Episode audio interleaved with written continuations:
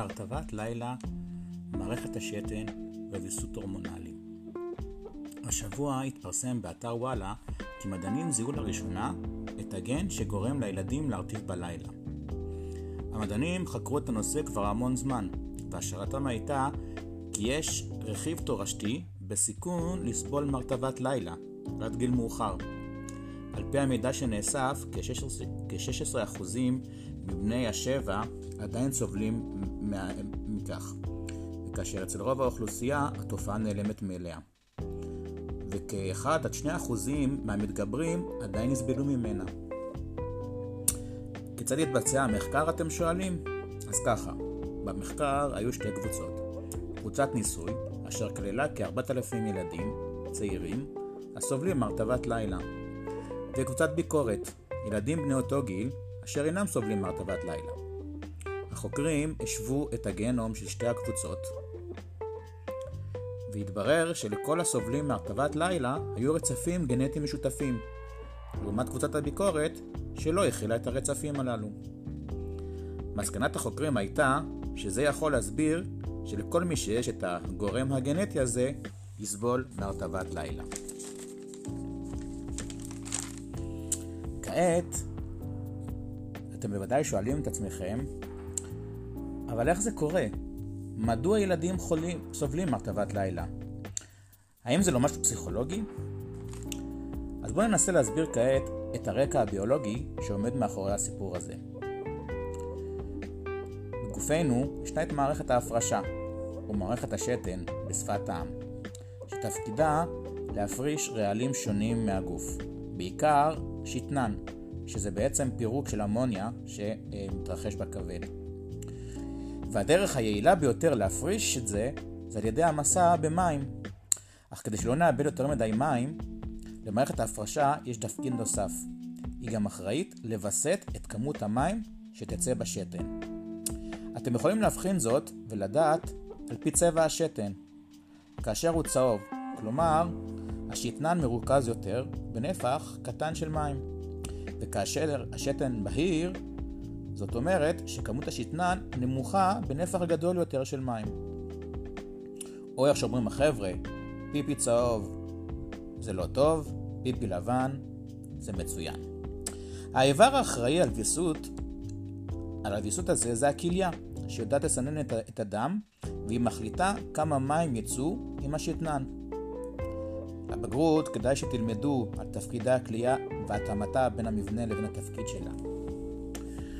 הכליה מבוקרת על ידי המערכת ההורמונלית, ואחד ההורמונים המווסתים את ויסות השתן זה הורמון ה-ADH, והוא פועל כך. כאשר יש בגוף ריכוז נמוך של מים, המידע נקלט במוח, המוח מפריש מההיפופיזה את הורמון ה-ADH, ה-ADH מגיע לכליה, וזה גורם להגברת ספיגת החוזרת של המים לגוף. כתוצאה מכך, ריכוז המים בגוף עולים, ונפח השתן יורד. וריכוז עולה, כלומר שתן צהוב. לעומת זאת, כאשר יש ריכוז מים גבוה בגוף, המידע נקלט במוח, המוח מפסיק את פעולת ה-ADH, ה-ADH לא יגיע לכליה, ותהיה הפסקה של הספיגה החוזרת של המים. כתוצאה מכך, ריכוז המים בגוף יורד, ונפח השתן עולה, והריכוז יורד. כלומר, שתן בעיר.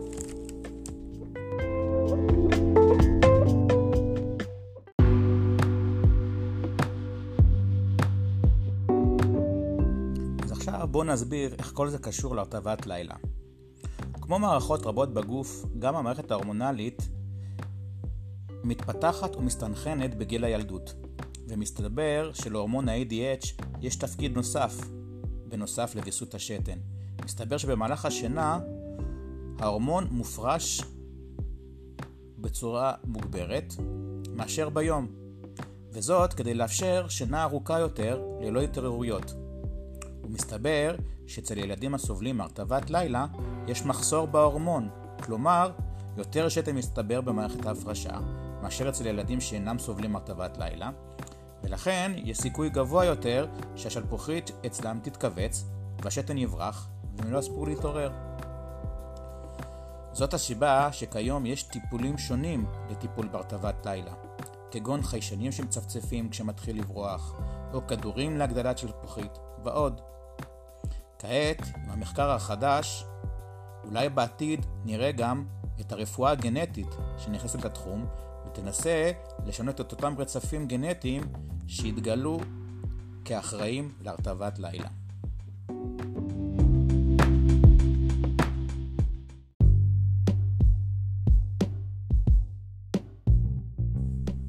עוד נקודה רפואית מעניינת הנובעת מהסיפור הזה היא שאם הורמון ה-ADH מופרש באופן תקין, אז אתם כמעט ולא תקומו אה, לשירותים בלילה, או אולי פעם אחת. ולכן כאשר יש אנשים שקמים יותר מפעם אחת בלילה כדי להתפנות, זה סימן לרופאים שמשהו בגוף לא תקין, וכדאי לבדוק את זה. אולי זה סימן לסכרת נסתרת, או ליקוי כלשהו במערכת ההפרשה. דבר נוסף, מסתבר שהבעיה נפוצה יותר אצל בנים מאשר אצל בנות, וגם יותר מאוחרת אצל בנים, וזאת אולי בגלל שההתבגרות המינית של הבנות מוקדם יותר.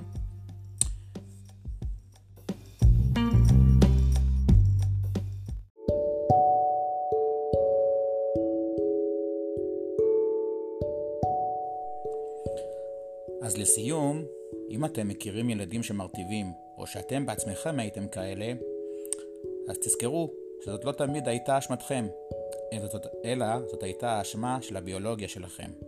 להתראות.